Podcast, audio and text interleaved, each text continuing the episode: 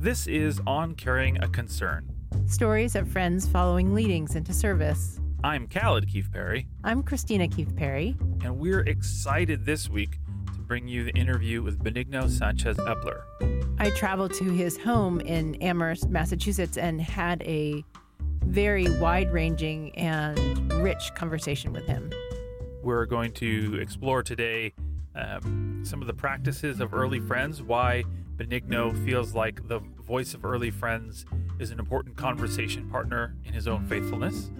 We'll learn about the ways in which saying yes, even a small yes, can open the door to more and more yeses of faithful service.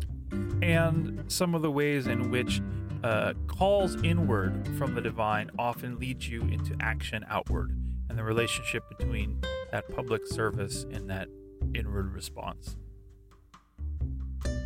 It's a wonderful conversation that also lifts up the context of the Puentes project of New England Yearly Meeting and Cuba Yearly Meeting, which is really a faithful endeavor. And you can find out more information about it in the show notes that accompany this episode. Check out ocacshow.org for all the episodes in this season, as well as reflection questions to use in religious education. And if you're listening and are planning to use this in your meeting, first day school, or in adult religious ed, know that each segment that is thematically related is blocked off with some music.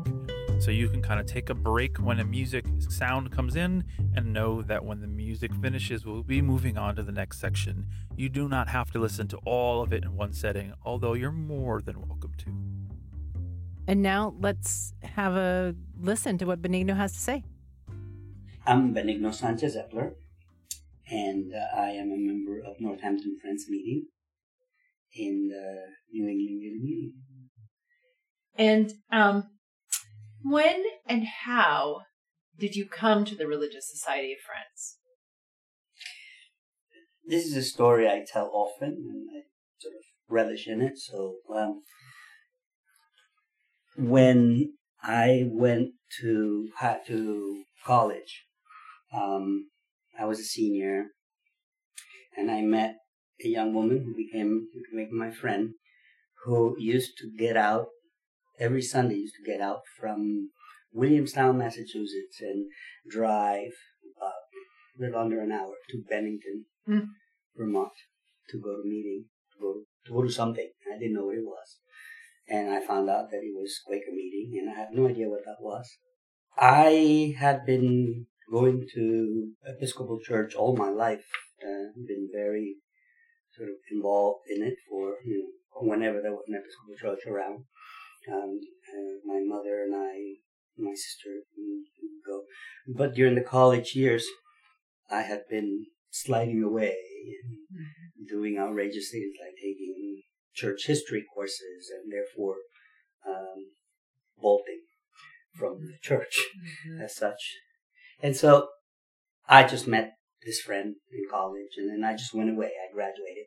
And uh, it turned out that this young woman um, was going to end up in England where I had been studying for for two years. And so she basically wrote to me and said, uh, I am gonna go to England because I just got the scholarship that you got two years ago, you know, and so we're gonna, be in, you're gonna be in college and so on. And part of the letter also said, and by the way, I broke up with my boyfriend. At that point, I was not in any long-term relationship or anything like that. And I said, hmm. And so I basically, I basically said, you know, if you don't say no, you don't have to say yes. But if you don't say no, I'll stay in England.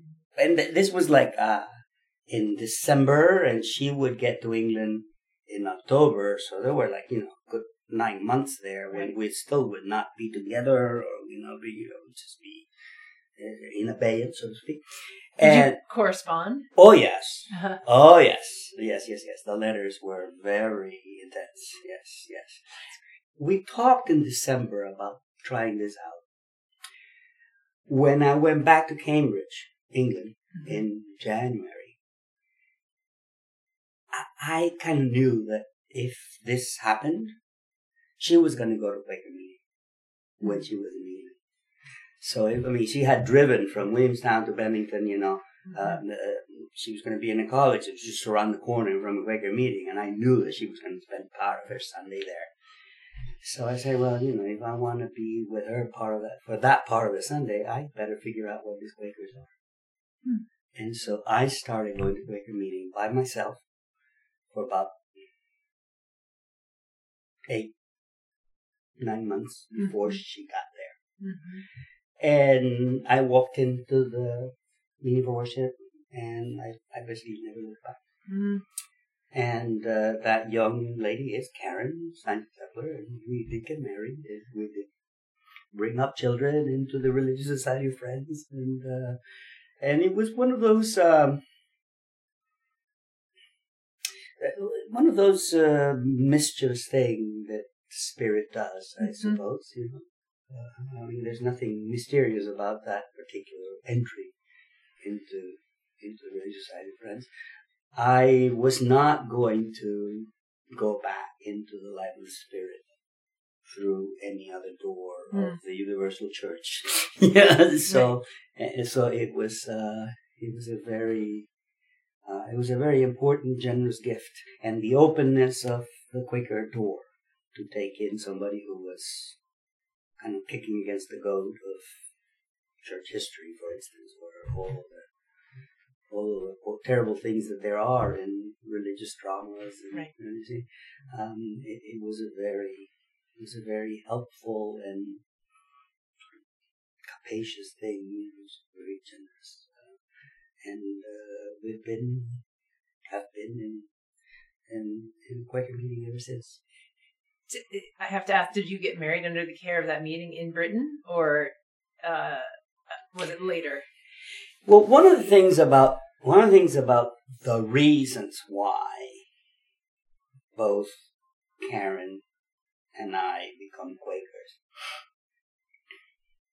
in fact, has to do with the possibility that a Jewish young woman Hmm. and a uh, Episcopal apostate you know, may have to go back and do basically family life in the spirit Right. under the cover of some sort of uh, uh, spiritual generosity, a spiritual uh, amplitude, we call it, Mhm. that, that doesn't demand specific conditions of belonging of, of either one of us. Mhm. she Karen is Jewish and very much so still and she was educated by Quaker Educational Miracle in New York in Friends Seminary. Mhm. And uh, one of the things that happened to her is when she left her high school, her Quaker high school, and went to this New England college, she didn't have any intention of continuing to go to meeting or anything like that. Meeting was something that happened to her in the context of her schooling. Right. But she actually found herself missing the meeting for worship and the some of the particulars Mhm. that a woman that age might have gotten in, uh, in, in, in, in that kind of a setting, and therefore she sought it. And then after that, you know, when she got to England, we were both spent four years, uh, not just four years, four years total for me, two years for her. We were very much taken in as a, you know, the kind of young couple that elders love to take under, under their wings and, uh, and all of that happened. And then we just went to further graduate studies in Baltimore and eh, there we got onto our first membership Mhm. uh, both together at, at, at Homewood Friends in, in Baltimore. Oh, I know that meeting. And we were there for about five years and then we moved to New England. And that brought it, that brings us all the way up to um, 1988. And you moved here to the Amherst area. Yes, and we've been here ever since. Wow. Yes. Years. And we started, uh, we started uh, going to Mount Toby, and those were the early days of the ferment that opened up um, uh, Northampton Friends meeting. And, uh, and actually, that's one of the. It's a. It's actually a great privilege to to be part of the birth of Mm. a uh, of a of a monthly meeting. Mm. You know, we say um, we, we, we sort of use the the early friends proposal proposition that Quakerism is you know early Christianity relived. You know, there's something about the founding of a monthly meeting that really lets you feel the community, the necessities for actually covering particular functions in the life of a, of a meeting. Because when you come into a church and things are rolling, I mean, you may or may not go into the functions or the ministry, but when the monthly meeting is just starting, uh, there are elders who have a sense of what needs to happen, but it still needs to happen. And actually, and people need to be the individuals participating in that ferment have to be individually moved of the spirit to take Mhm. on those functions. And, and it, it's surprising. I don't think any one of the people who participated in that beginning is confused about what ministry is because it's it- it's obviously ministry. If the the gig doesn't exist before, and then all of a sudden you are putting together a community of faith. Mm-hmm. It's not like you're inventing Quakerism or anything like that, but just the newness and the the blessed opportunities to invent that spiritual wheel, you know, mm-hmm. where no particular form is obligatory or essential, and and, you're picking up the things about the life of the community that the community needs at that particular moment. You, Right. don't, re- you don't really have obligations to have 15 committees, you know. You get the tool that you absolutely need that, that you know that and uh, to, to, to, to start.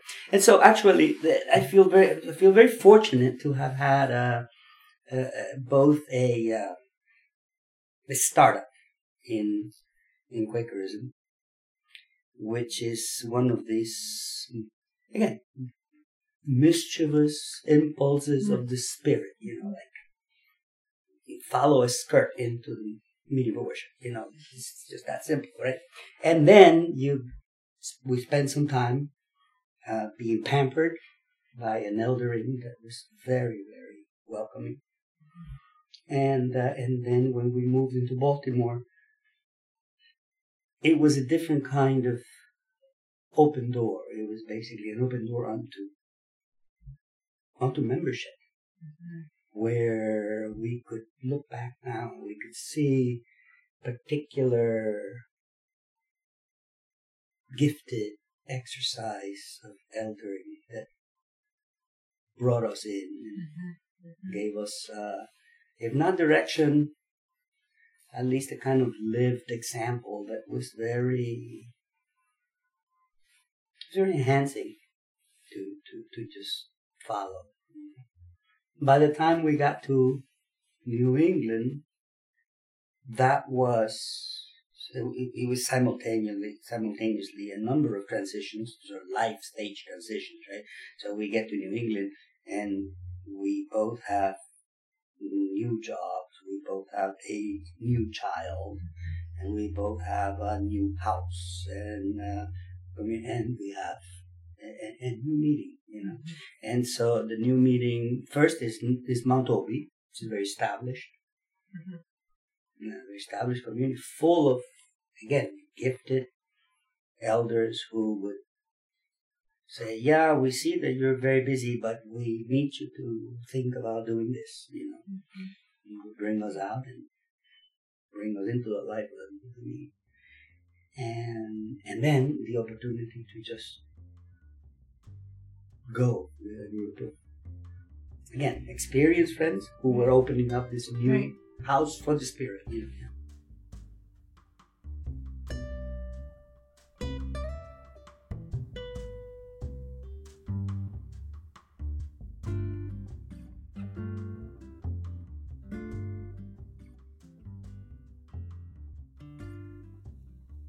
So I wonder what you hear in that initial exchange that I have with Benigno.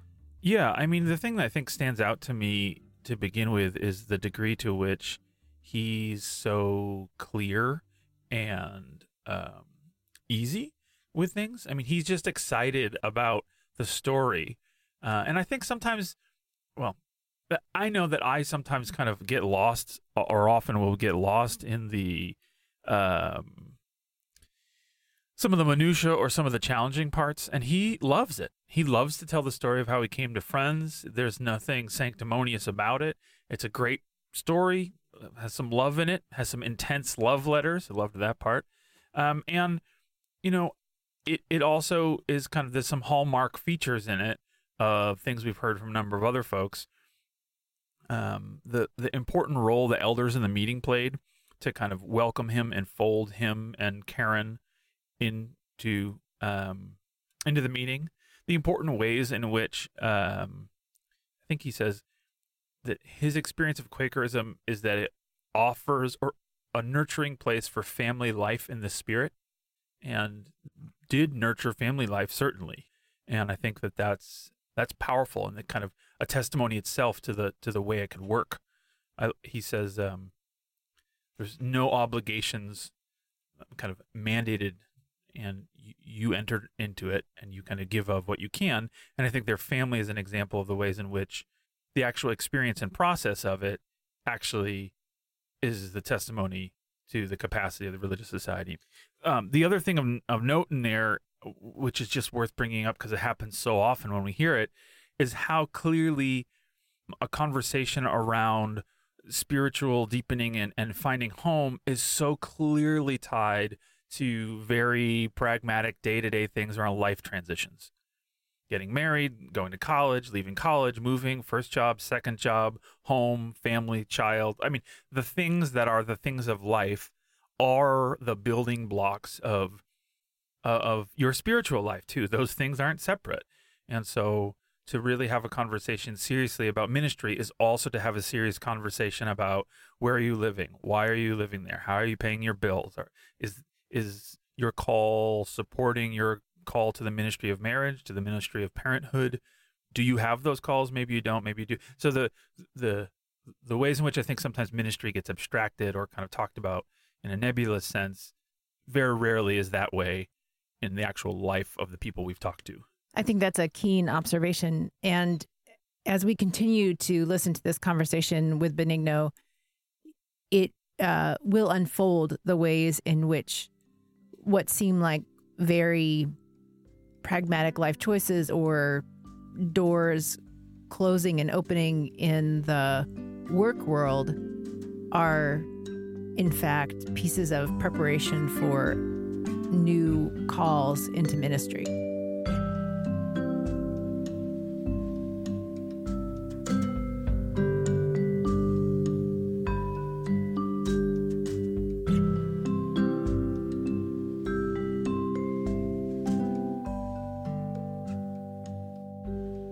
Talked about the um, ways in which this process of starting a new meeting really acquainted you with what ministry is.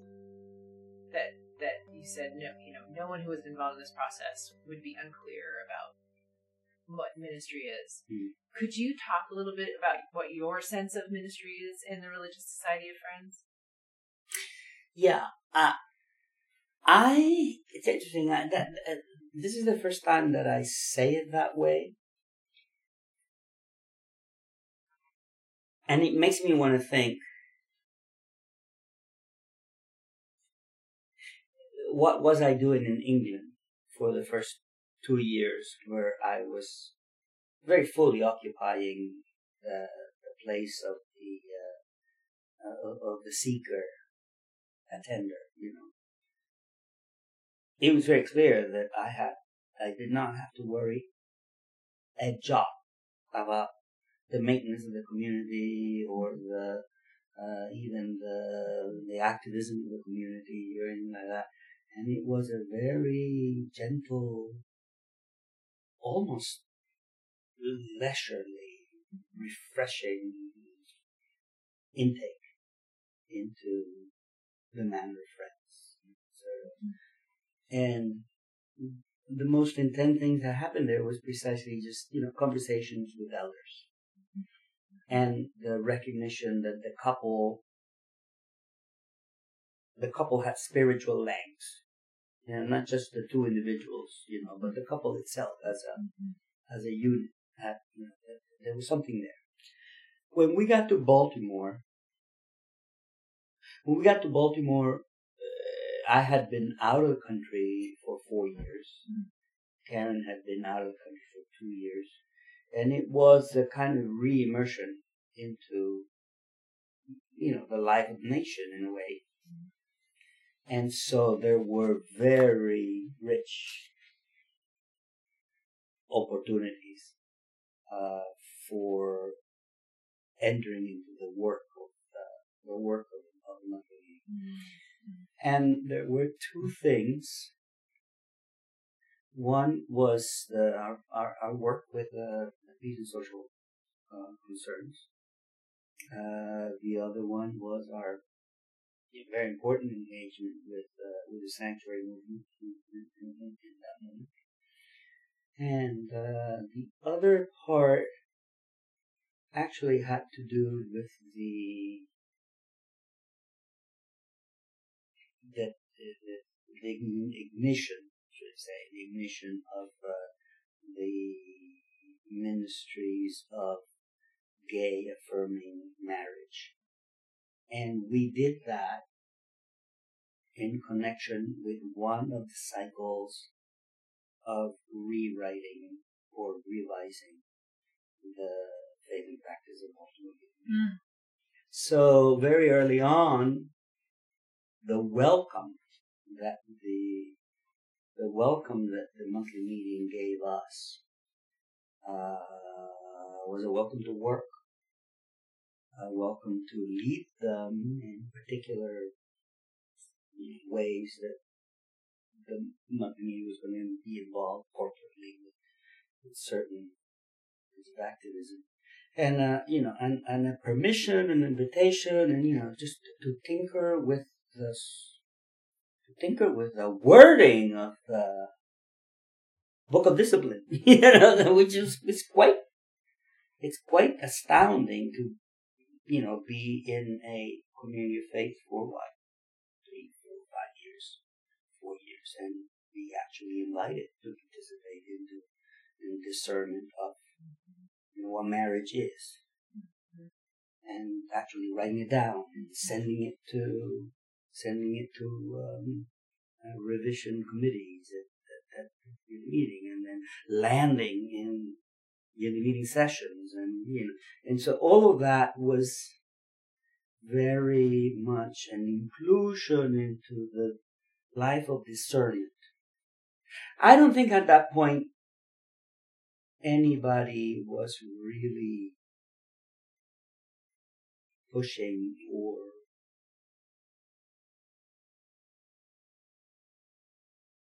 I don't think I don't think there was the specific, strong, more intentional sense of ministry that came just a little later. Mm-hmm. There was a very clear sense that we were all that there, there was a very clear sense that there was no laity. Mm-hmm. There was no laity anywhere in and out of those rooms or those processes, or you know, and there was very much the the example and the discipline and the conversations and the eldering, which actually focused on the disciplines of vocal ministry the waiting for the Spirit to move you. I think at that point, at that point, the social involvement or the, the social activism, the, Um, I think at that point I would have to say that that came more as a part of the social belonging in the community of faith than as the kick in the pants of the spirit from within to actually do that particular um, bit of activism. Know, in terms of in terms of vocal ministry, I was receiving very clear messages that, that you don't get up just when you want to, or you don't you you wait. You, you, yeah. But at that point, the the insistence that the push to be the, the, the push to do God's work Mhm. Was internal. That had not taken me. that had not caught by then. Um, and so at that point I could say, and again, Karen will have a Karen will have a different uh, understanding about her own growth into this. Um, but at that point, I already knew that vocal ministry was a gift of the Spirit from within. And I got sort of better at waiting, and I got helped uh, to know what was mine and could be let go, and what was of the Spirit that I had to figure out whether I would let it go. All those things, and, and there was preparation about that. Um, I don't think that.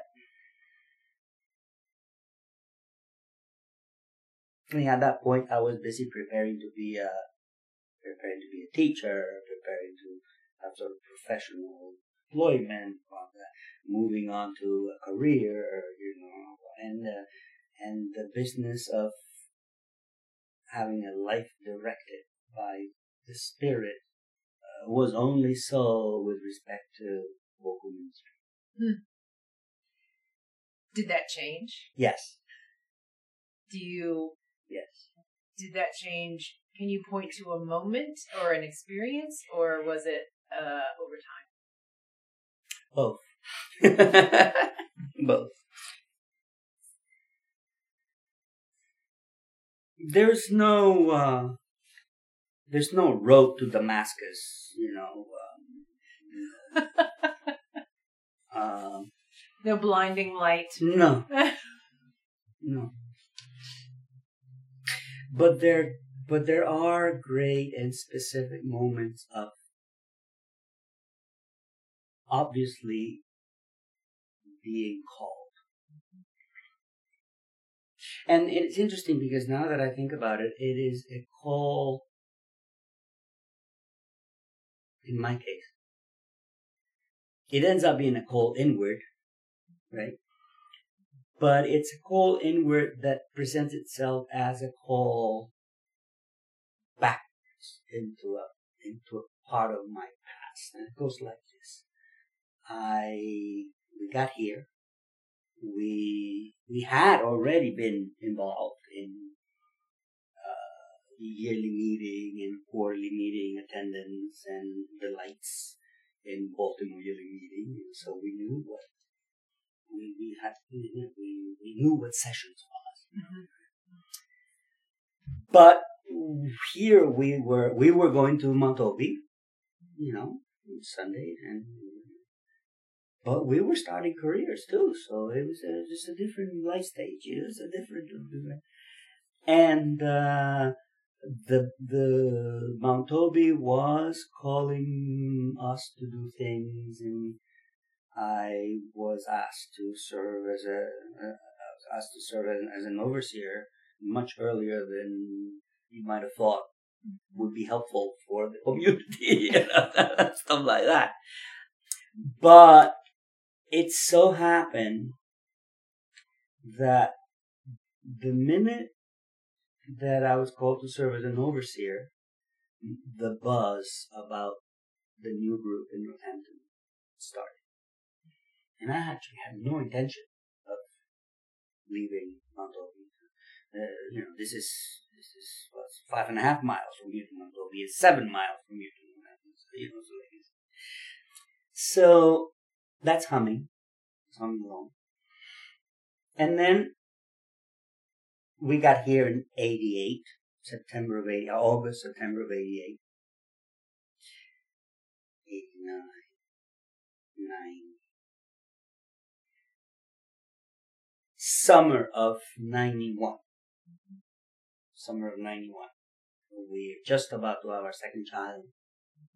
You know, our first child was a, a three-year-old, two-year-old. You know, just, these are heavy times to, to, to, to think about redirecting life. Uh, Betsy Cazden is clerking the yearly meeting and Jan Hoffman has come back from the world gathering, to do that, that world gathering at WCC that met in three different sites and they're talking about, you know, reading the prophets with, together with the evangelical friends in the third world, you know, all that. And out of that ferment comes an invitation to bring to sessions a Cuban pastor to address the yearly meeting as a, as a keynote. And between one thing and the other, I mean, I have no idea that any of this is happening. Uh, in Homewood, in Baltimore, we had developed a very clear sense of what Friends United meeting was. Because Homewood is an old Friends United meeting bastion, you know. But I really had no idea about Friends Welcome People consultation. Um, so, the, the, these meetings of the Friends Welcome People consultation ends up providing an invitation to a Cuban pastor to uh, come and talk in here. Between one thing and the other, the person that they had booked to interpret disappeared. And there was a kind of like scurrying around, see who could possibly interpret. And so, you know, sessions were right here in, in Hampshire College, and somebody said, Benigno And so they called me, and I said, sure. I'm not an interpreter, but I'm Cuban, I'm Quaker, I should be able to do something, you know. So, and it was that kind of thing where where the, the, the, signs of chutzpah are the signs of an opening. You know, so I'm like, uh-huh. that's not like, sure, you know, like, yeah.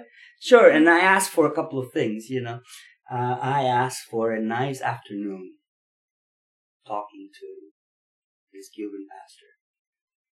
And so we talked for an afternoon and he told me what he might talk about. And I said, sure, just go slow. We'll do so the first time I went to sessions of New England was in response to this call. And again, it's not just a call to somebody who can do Spanish and English. It's a call to somebody who left Cuba at the age of 11, who never knew that there were Quakers in Cuba, who never knew about different kinds of Quakers, well, except in the context of Friends United meeting or something. And so whether I was conscious of the fact that I've been sat by calling when I put the particulars of that event in the context of what else started to happen after that. There's no question that there's no road to, Damascus, but it is kind of like, it's like, it's a finding. It, it, it's the community finding a gift and, and, and, and, and, and me finding a gift in myself, which I did. So there, there's a combination of things where in retrospect or pretty close to the event, I can say I was not an interpreter. I didn't know Cuban friends. I had not a single jot of personal intention to respond to anything in particular about that, you know, right? And I got faced with a very light calling and I said yes. And so, and there was no, I mean, there was no struggle to say yes. There was no, it was, uh, and again, chutzpah is one way of saying it, but there's also another way of saying it. This is just a, there's a combination of things that uh, lead to a grace-filled moment where the gifts are given for a particular sort of work of the Spirit. And I didn't seek it. I didn't, you know, I didn't, uh, you know. And, and there was an ease of saying yes that for me, it, it, it, it speaks of a, uh, a deeper mesh between what the community and the spirit through the community is calling me to. And that challenge actually takes, and that challenge is the birth of the Puente de Amigos uh, message, Hmm. which uh, becomes uh, sort of a little movement inside the, the of It's also the formation of, and this is one of the things that Quakerism is full of, and people don't talk about this enough. A little meeting inside the meeting. I mean, the people who are moved by the Puente, uh, the people who are moved by the Puente force, or by the way the Spirit wants to be active, that way, right? Mhm. They form a little church Mhm. with its own ministries and its own breath of the Spirit and its own uh, coherence, its own struggles, you know, whatever. Um, and that little church decides that they're going to take on challenges and that they're going to think about how to do it and that they're going to dedicate energies and hope. And then you can see, you can see the hands at work of individuals and you can see how it really couldn't possibly be their you know internal selves or anything like that. There's something else operating in that. Mm-hmm. And it also becomes a thing the yearly meeting does. So I think that, and I think that's where I start to, I think that's where I start to realize what ministry might be. So it's not just something that the Spirit tells me to do. It's not just something where God uses my hands to do God's work. No. There's there's that, right? There's kind of like a corroboration that I'm doing that and I'm being I'm being individually obedient to an individual call, right? To an individual inner push. But I'm also doing it in a context where people around me see and feel what I'm doing, and they recognize it as work of the group. That, I think, starts me to think about the relationship between being sent, uh, the relationship between feeling sent from within, the finding of that little church within the church that has a vital interest in this particular uh, deployment of the Spirit. And then there are the things that start to happen around that that corroborate that A, that you have gifts, or that B, that you were always meant to be involved with something like that, that it has ramifications. So, for instance, um, Puente Puente. Puente is just something between Cuba and New England, right? But Puente is also something that gets looked at every time there is a Friends World Committee conference. You know, other yearly meetings, they, they really feel, they really feel how the Cubans and the New England Friends hang out with each other and what they can talk about and what they can pray for with each other and and there's kind of a hunger in them to have their own sister meeting. So and all of that feels like something else is moving here. You know? And then Hmm. there comes a moment where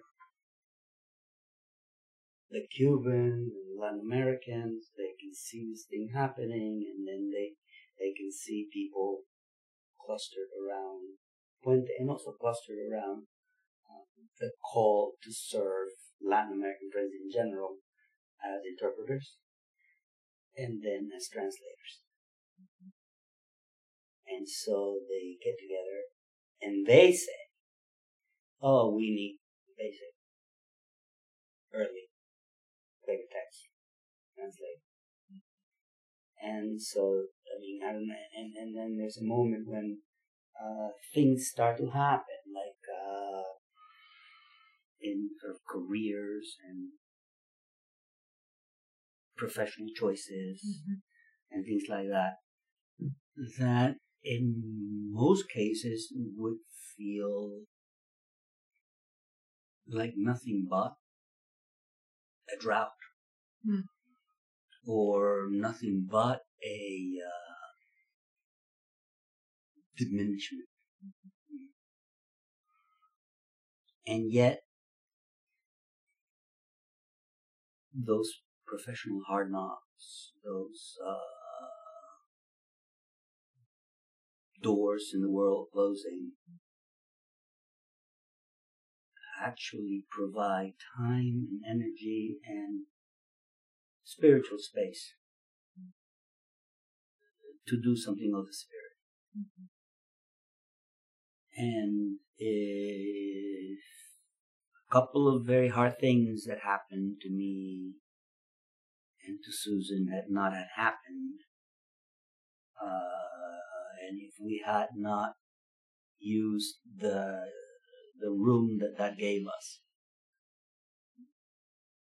to work at these translations that kept coming out, we wouldn't have been able to start accumulating what we what we keep doing. You know? I don't think there's room to feel like you know particularly you know like well maybe there is um it, it, it, it, it's not that the minister is a darling of the spirit all the time or necessarily you know, Mhm, you know mhm. but there are things that the possibility of yielding to an unforeseen opportunity or even an opportunity that you would never have given yourself you know and yielding in ways that come from some sort of internal and spiritual direction. I think that's the kind of thing that that, that, that, that, that leads me to say, "Oh no, I'm I'm I'm a minister. Mhm. Mhm. I'm a minister." And then there, and again, and then there's, then there is the validation, not of the world and not of the shine or anything like that, but you know the validation of those people around you that said, "No, wait, wait, don't stop doing that," or you know, or what you want to stop? You know, what what can I do so that you don't stop? Right. Right. And- and that's where the that's where the issue of supporting of the support of the ministry Right. um, comes in.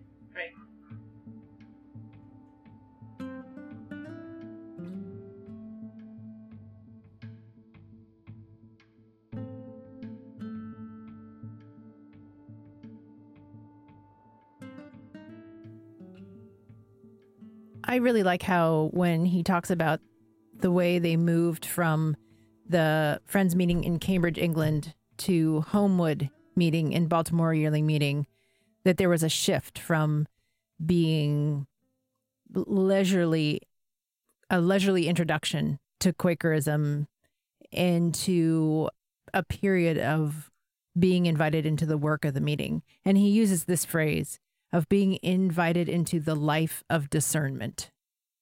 That he was clear that there was no laity in that meeting, uh, and that the primary move was of discernment. Yeah, and I, I wondered if what your thoughts were on that because this is something that often feels fairly divisive for people. Some people um, like to be asked kind of earlier than might seem appropriate. I'm putting scare quotes around that to be invited into service to do the work. And that then feels like uh, an ignition point for them, right? So he talks about how being asked to kind of work on the faith and practice of Baltimore Yearly Meeting was suddenly this ignition point. I felt that way in my experience coming to friends. People said, Oh, there's stuff to do. And I go, Yes, let me do things. Some people feel as if it's inappropriate to early on ask people to do the work. And and I have I've heard it both ways. That some people say inviting people into the serious work of a meeting, not just the fluffy stuff, but the real work of the meeting, deepens them into the spirit and into the life of that community. And other people saying when you show up, especially as like a young person or a young family, and people immediately ask you to serve on a committee, it's a turnoff. You're just looking for a community. And I think this is yet again another one of those things where context and relationship entirely matter. If people hadn't ever asked me to do anything, I would have pieced out. I had to be asked immediately to do a lot and to do enormous amount of work. And like that's what I did with my entire life for two years, pretty much. Quaker, Quaker, Quaker, Quaker, Quaker. That's all that my life was, other than randomly getting up at four in the morning to open up the pool at the YMCA, right? Without that period of what about this committee? What about that committee? What about this workshop? What like that's what happened to me. I wouldn't have gotten formed the way I need to because I'm too all over the map unless I have really dedicated time to it. I think for other people, they they can't have that. They need to ease into it and, and maybe not be asked right away. I, I don't know. So I, I think this is interesting because this often comes up as a how do you approach people who seem to be interested and and what do you do and how do you handle that? And and Benigno's story is, I think, indicative of, of one version of it, where that invitation to serve on Faith and Practice Committee down um, in Baltimore was significant. And so then the question becomes is his story or ought his story be normative or what are, what are your thoughts on how this works out? Do, do, first of all, do you understand the tension there? I certainly do, and I don't think I, I think that we can't ignore the fact that he spent four years in or maybe three years four years out of the country but three years just about worshiping in cambridge where he says he didn't have to worry a jot about the running of the meeting. He was free to be a seeker. And then in baltimore yearly meeting was given work to do. And that really i mean that sort of parallels my experience. I came to friends as a young adult at berkeley monthly meeting on vine street and was handed Isaac Penington and William Penn and Douglas Steere edited volumes and invited into book groups. So classic seeking seekers kind of uh, introduction. And not too long after, I was invited to give my opinion about peace and social concerns, allocation of funds for the year, and invited into work parties where I experienced a life in community. Okay, so one of the things that he says, which I think is very interesting, um, is that he talks about how the disciplines of vocal ministry and the disciplines of waiting for the Spirit to move you to speak in meeting for worship are the fundamental building blocks of what later emerges for him as ministry.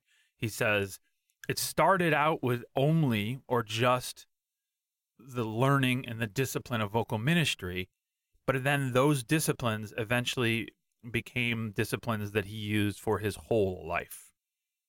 And I think that's a really beautiful way of talking about how our expectant waiting worship, for those of us that have that tradition, uh, kind of forms the the path that we then later walk on if we are turning over more of our hours per week to um, discernment into, into following a leading. And I actually think that if we step away from the idea of meeting for worship, an expectant meeting for worship, unprogrammed style, I think it's probably also true that what we're talking about is discernment and the practice of discernment when you're sitting in your seat in an unprogrammed meeting is the thing that gets extrapolated out into your quote whole life.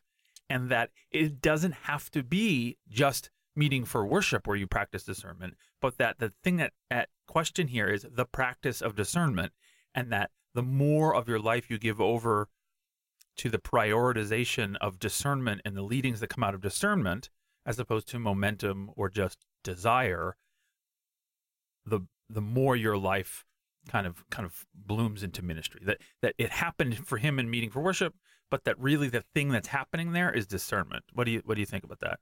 I think that's true. He talks about the the business of having a life directed by the Spirit was only true with respect to vocal ministry for him at that early at that early point. And that business of having your life directed by the Spirit is the business of discerning what is of the Spirit and what is of the world. So, as far as I can tell, the idea here is that you are bound up in your community and you are bound up in your own wrestling with God. And He has this, maybe we could call it like a theology of collaboration, right? Where He says part of what you're doing is feeling God in you pushing and that movement then interacts with the people who are around you who are seeing that push in you and responding. And you are kind of caught in the middle between how God is pushing you in the world and the way that your community is responding to the way you've been pushed by God in the world and the way you've acted out based on your experience of that push. And then you feel sent and you find that little church of people who are going to help you refine that sense of God working in your life, refine your decisions around how to act in the world as a result of that experience, and you'll end up working together. I don't hear at all in the way he talks about that the little church being uh, a division or an offshoot or a schism or like a cabal or anything like that. It's it's kind of a description of just like how you find your people. That doesn't mean that the rest of your meeting isn't your people, but that they're the ones who kind of work with you, work on you, work through you, kind of rough you up in a good way to help you figure out how you can more fully kind of um, live into what you need. Did, did you hear that? Does that does my tracking on that track with you? I mean, what that seems like a nice little descriptor, the little church. Yeah, I I I heard the the church within the church is something that not, it does have its own coherence. They had their own struggles, they had their own challenges and their own work that they were called to do, and they were also part of New England Yearly Meeting. Clearly, a part of New England Yearly Meeting, not set apart from it, and probably working like leaven like yeast in the yearly meeting to enliven it. And the experience that he talks about, the corroboration of the individual call and having that call be pulled out by the spirit working through community. Right. And and the way and this confirms with some of the other things that we've heard from other folks is that part of what it seems like the call of ministry is almost by necessity brings you back into a state of reflection on on the experiences you've had previously, right? He says that the call inward pushed him into a recollection and remembrance of a part of his past, right? So that part of what's happening is you're learning about different ways to tell your own story or you're making decisions about different ways you want to tell your own story as a result of the story that is kind of being written and will be written. Um, it's a kind of a narrative shift. We've heard that from a number of folks. That's right. I just wanted to to lift up the ways in which he said that the the first yes was an easy yes. Yeah, yeses it, yield yeses. It wasn't a huge yes. It was uh, that initial yes was light but it led to grace filled moments where gifts were given for the work of the Spirit and, and more and more yeses. Yep. Uh, yeses yield yeses.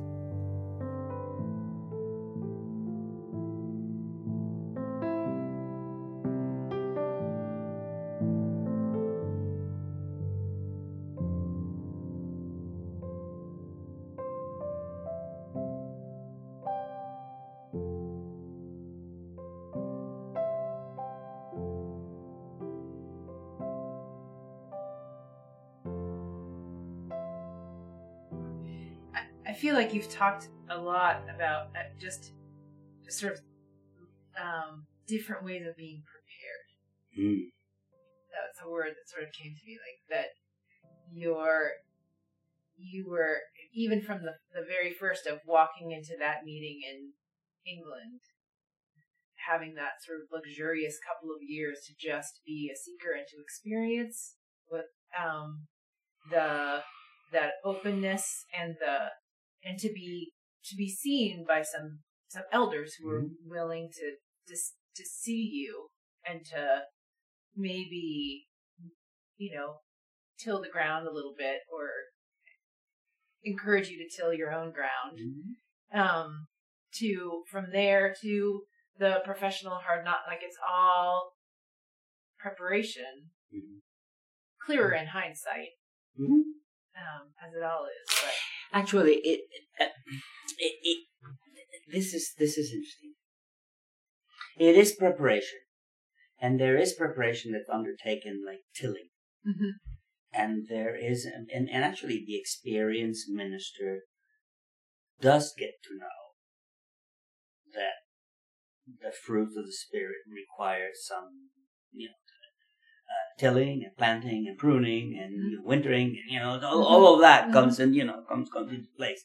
Um, but it never feels programmatic. Okay?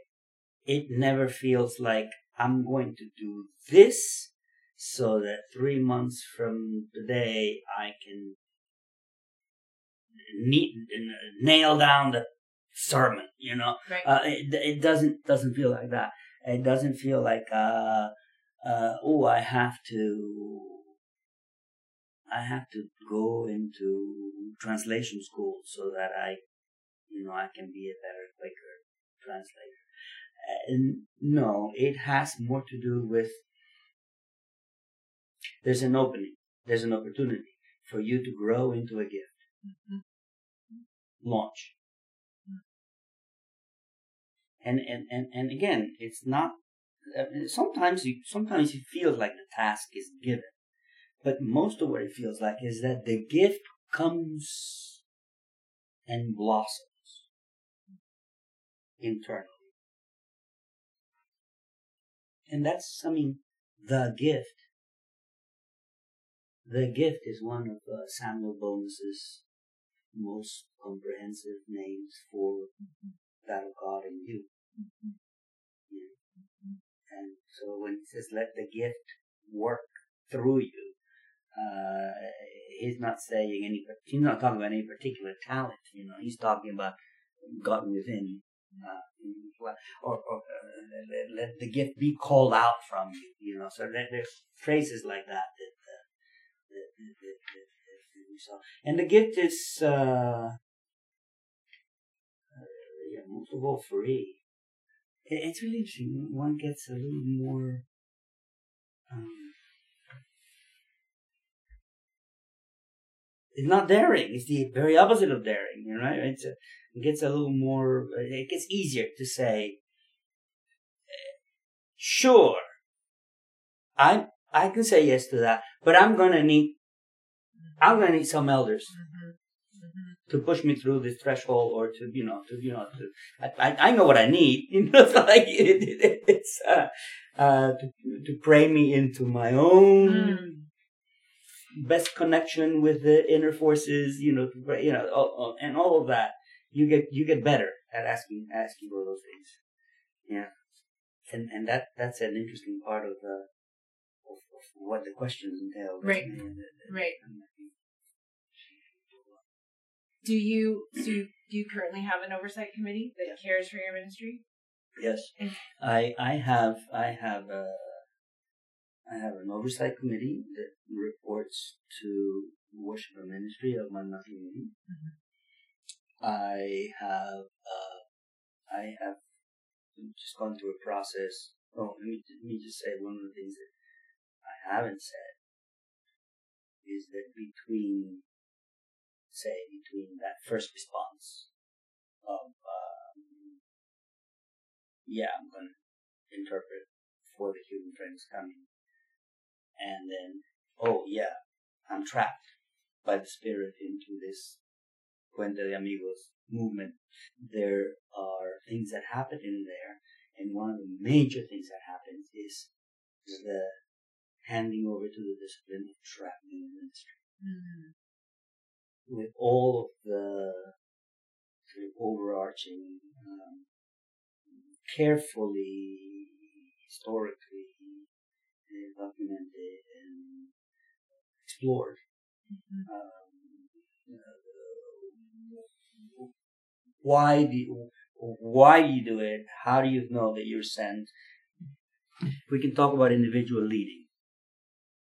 We can talk about the ups and downs of being faithful to an individual leading. Uh, we can talk about uh, uh, the the things that don't go away that you start calling sustained ministries and stuff like that. But the thing that's coming to mind that may be an important thing to start theorizing or at least acknowledging is that it is possible for all of these things about which we could be directed to to come together in some sort of braiding kind of like reinforces each other. We have to perhaps start thinking about tests for what can be carried you can carry a leading, you can carry two. Uh, by the time you take five on, you're probably unfaithful. yeah. So, so the so so the the the the, the, the coherence of uh, what's doable inside of a course of faithfulness Mm-hmm. it's the kind of thing that we should consider as well. And the braiding is an interesting metaphor because the strands don't have to be the same width all the time. Mm-hmm. Mm-hmm. You know. Do you think that that this co- is the coherence related to the like if there's a relationship or a coherence uh if the leadings start to braid does it become more possible to sustain carrying multiple concerns or carrying multiple leadings at one time because the strand is stronger for the braiding Yeah, I, I mean, maybe. i might be pushing No, no, no, no, more no. But may, maybe, maybe, and I think there's something about um, there's something about braiding that invites us to do that, and I think braiding works. But I think uh, when when you started saying that, and uh, it, it sounded like that rope was getting thicker and thicker and thicker. Um, I say, well, there comes a point where we have to stop being greedy about. And and this is something that I've actually it's, it's, it's one of those pastoral shorthands that you have to pull out every now and then when uh, you see a good minister getting burned. Uh, or actually, in the pastoral tradition, the pastor. The pastor is for the pastor is for burning, you know, in in, in, in, in many parts of the of, of the pastoral tradition, and and the, the, the shorthand that it, that pulls that that comes up uh, from a very sort of uncouth kind of eldering is just turning around and say, friend, who might you be stealing that ministry from? Mm.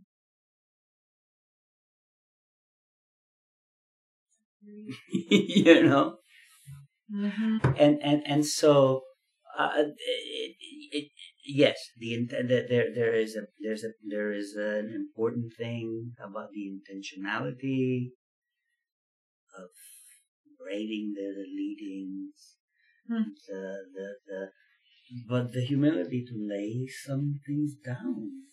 And how did you find that tradition of discernment and grounding and support for tra- I mean, was it was it because you started to work on the translation of these texts and you became exposed to it, or? I think in part, I mean, in part, it's it's finding myself surrounded by the right Quakers, uh huh, um, and actually putting together some limiting things with the possibility of resorting to this to this historical thing. So, for instance, when the my, the first the first call to travel in the ministry is my call to go for me personally to go back to Cuba, Mm. right? And it was a an incredibly difficult moment in Cuban history to go back because there was no transportation. There was no and uh, so when preparing to go back to Cuba, their basic question like, yeah, sure, you can fly. Now there's flights from here, from Montreal, but how are you going to get there? And once you get there, how are you going to move? Go from Montreal to Montreal. And so things started pop. He thought, oh, we'll do bicycles. And by the next time he says, wait a minute, bicycle? The guy who just said that was going to go with you is 75 years old. Is he going to do bicycles too? And, and he said, of course I'm going to do bicycles. And then somebody says, you guys better check that.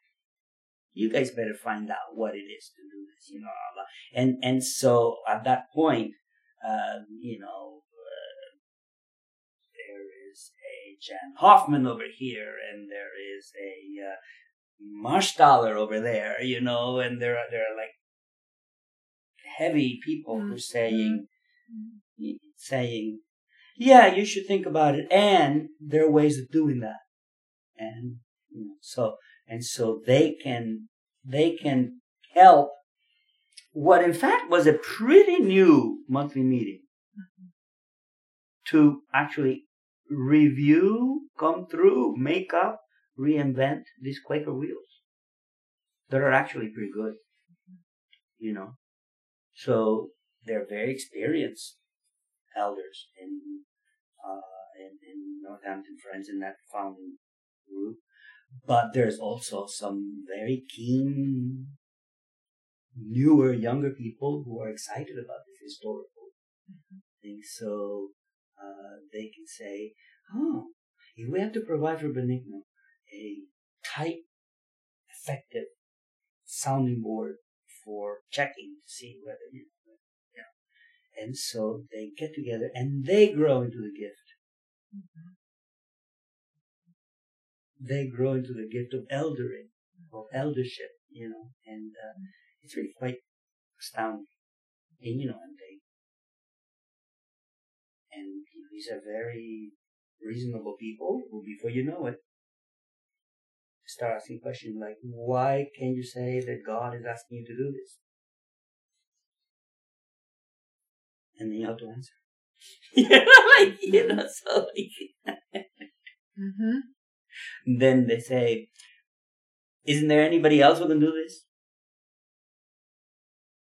Yeah, like, and then they, they go and say, "Aren't you too proud of the fact that you're the one who's going to do it?" Yeah, it, uh, excuse me, you know, like, like, and they start developing, and I don't, and, and and you don't know whether they catch it from what they've read from um, their communications with the tradition or the or from their own internal sense of that they would need as a check-in or as a check-up, you know.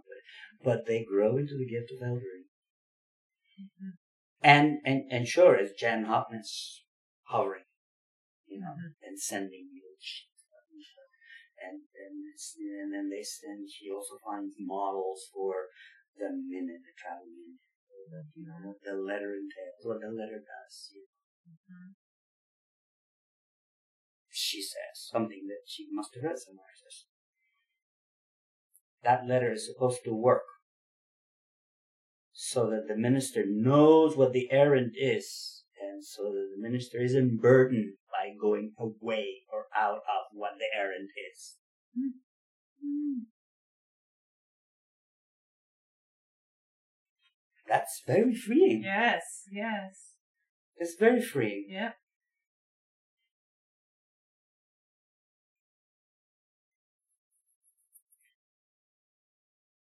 Did you take a travel minute on that first Absolutely. trip?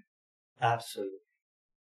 And it, it and it was interesting because I don't think uh, I think I think the tradition of travel minutes was there. But I think the particulars of going abroad with the kind of perilous situation of going to Cuba and the fact that two governments had to be kept sort of both informed and you know, where, where this church had to figure out a way of making it very clear that we were going to do this and all that, that all of that was actually served in the spirit by the reactivation in the spirit of, uh, of, of, of, of, of a, uh, uh, an enabling practice. It was not a form at all. It was not a form. But first time I came back, the first time I came back, um, the first time I came back from Cuba and I entered the United States again on the border here. You know, where you, so where are you coming from? I said, uh, I said, from the airport in Montreal, but just come back from Cuba. And then the guy said, the guy like, you say? She looked at me. He said, well, he didn't say like but you, could have just said that you came back from the airport in Montreal. Why did you have to complicate things by saying that, by saying that you came back from Cuba? And then so, so and so when I so I, so I pull out the travel minute, and so he reads the travel minute, and you can feel, you can feel the witness working in a way that's kind of like, uh, it, it, I mean, it, it, he's confronting form, right? But it's a lot more than form, you know. So, and, power. And and and and really felt like not just focused on the errand by the travel minute, but I kind of felt like I had my monthly meeting with me. Those are the parts of the good news that Quakers could be a little more voluble about. Mm-hmm. you know, Mhm. and either either uh, explicit or on the one hand explicit so that you can talk about it when you're moved to give evidence of that, of that. And, and also more intentional in seeking it Mhm. and it's not just intentional in seeking it but it's intentional in seeking it but also intentional in knowing that it's there Mhm. yeah so that it's uh, yeah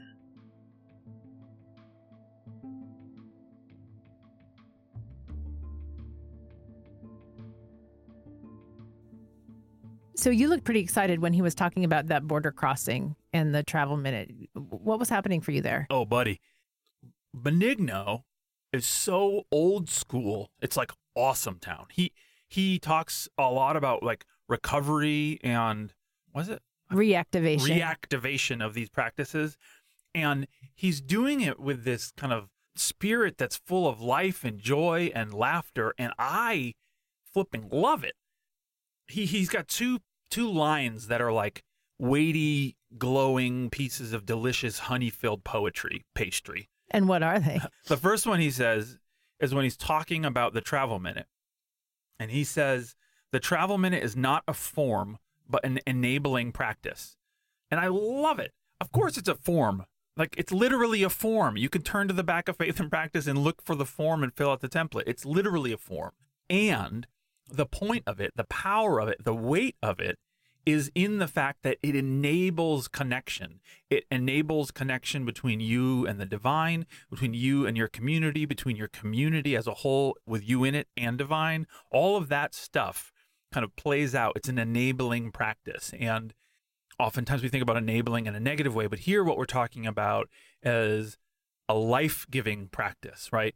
The thing isn't the form, but we need the form to help us give way to it. Ah, we don't need the form. The form can help to deepen into that power and that connection. What's the second line? What?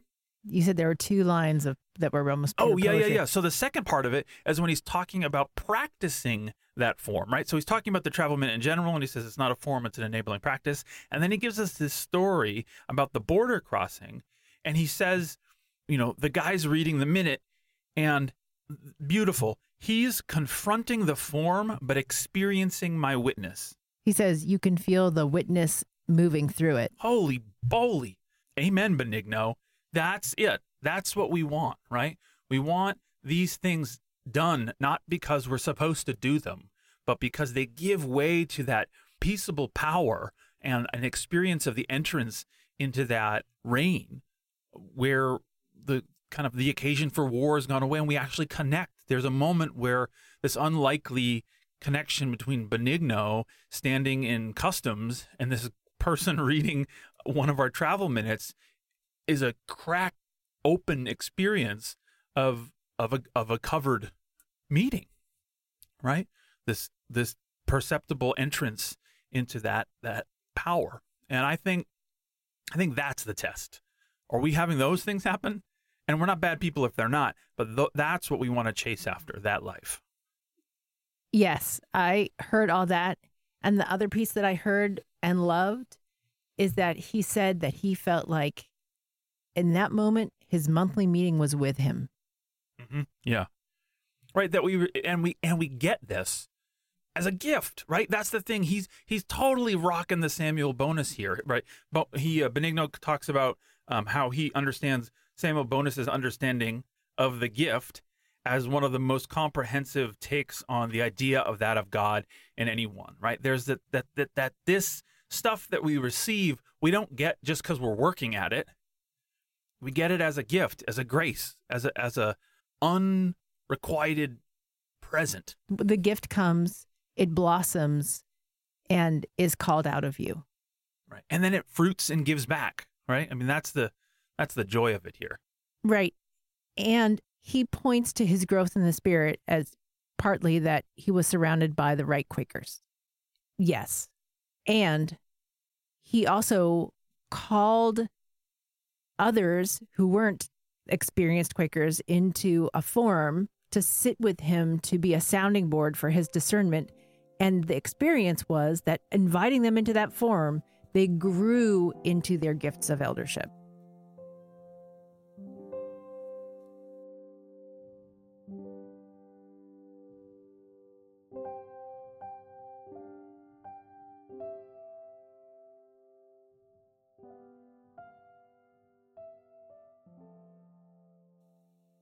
Thanks very much to Benigno Sanchez Eppler.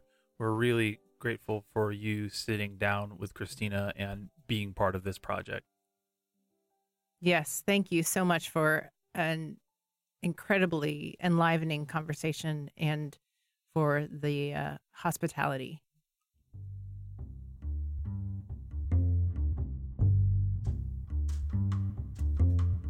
My name is Callid Keefe Perry, I'm Kristina Keefe Perry. and you've been listening to On Carrying a Concern.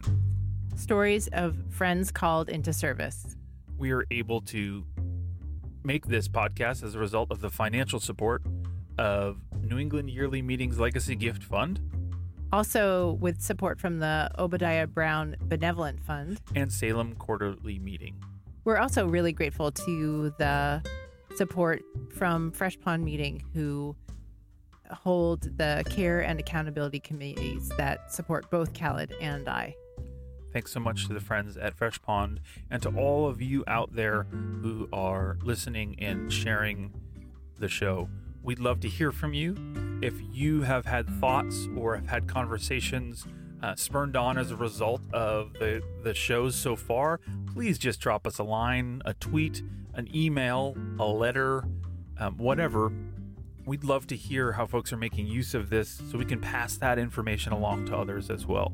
So, however, um, you're making use of it, if at all, or concerns or good thoughts or goodwill or ill will, whatever it is, let us know. We- We'd love to hear some feedback from you all. And you can get in touch with us on our webpage, the contact page, which is ocacshow.org.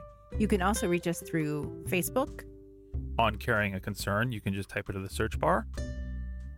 and you can listen to the shows on our website, also on Google Play and iTunes.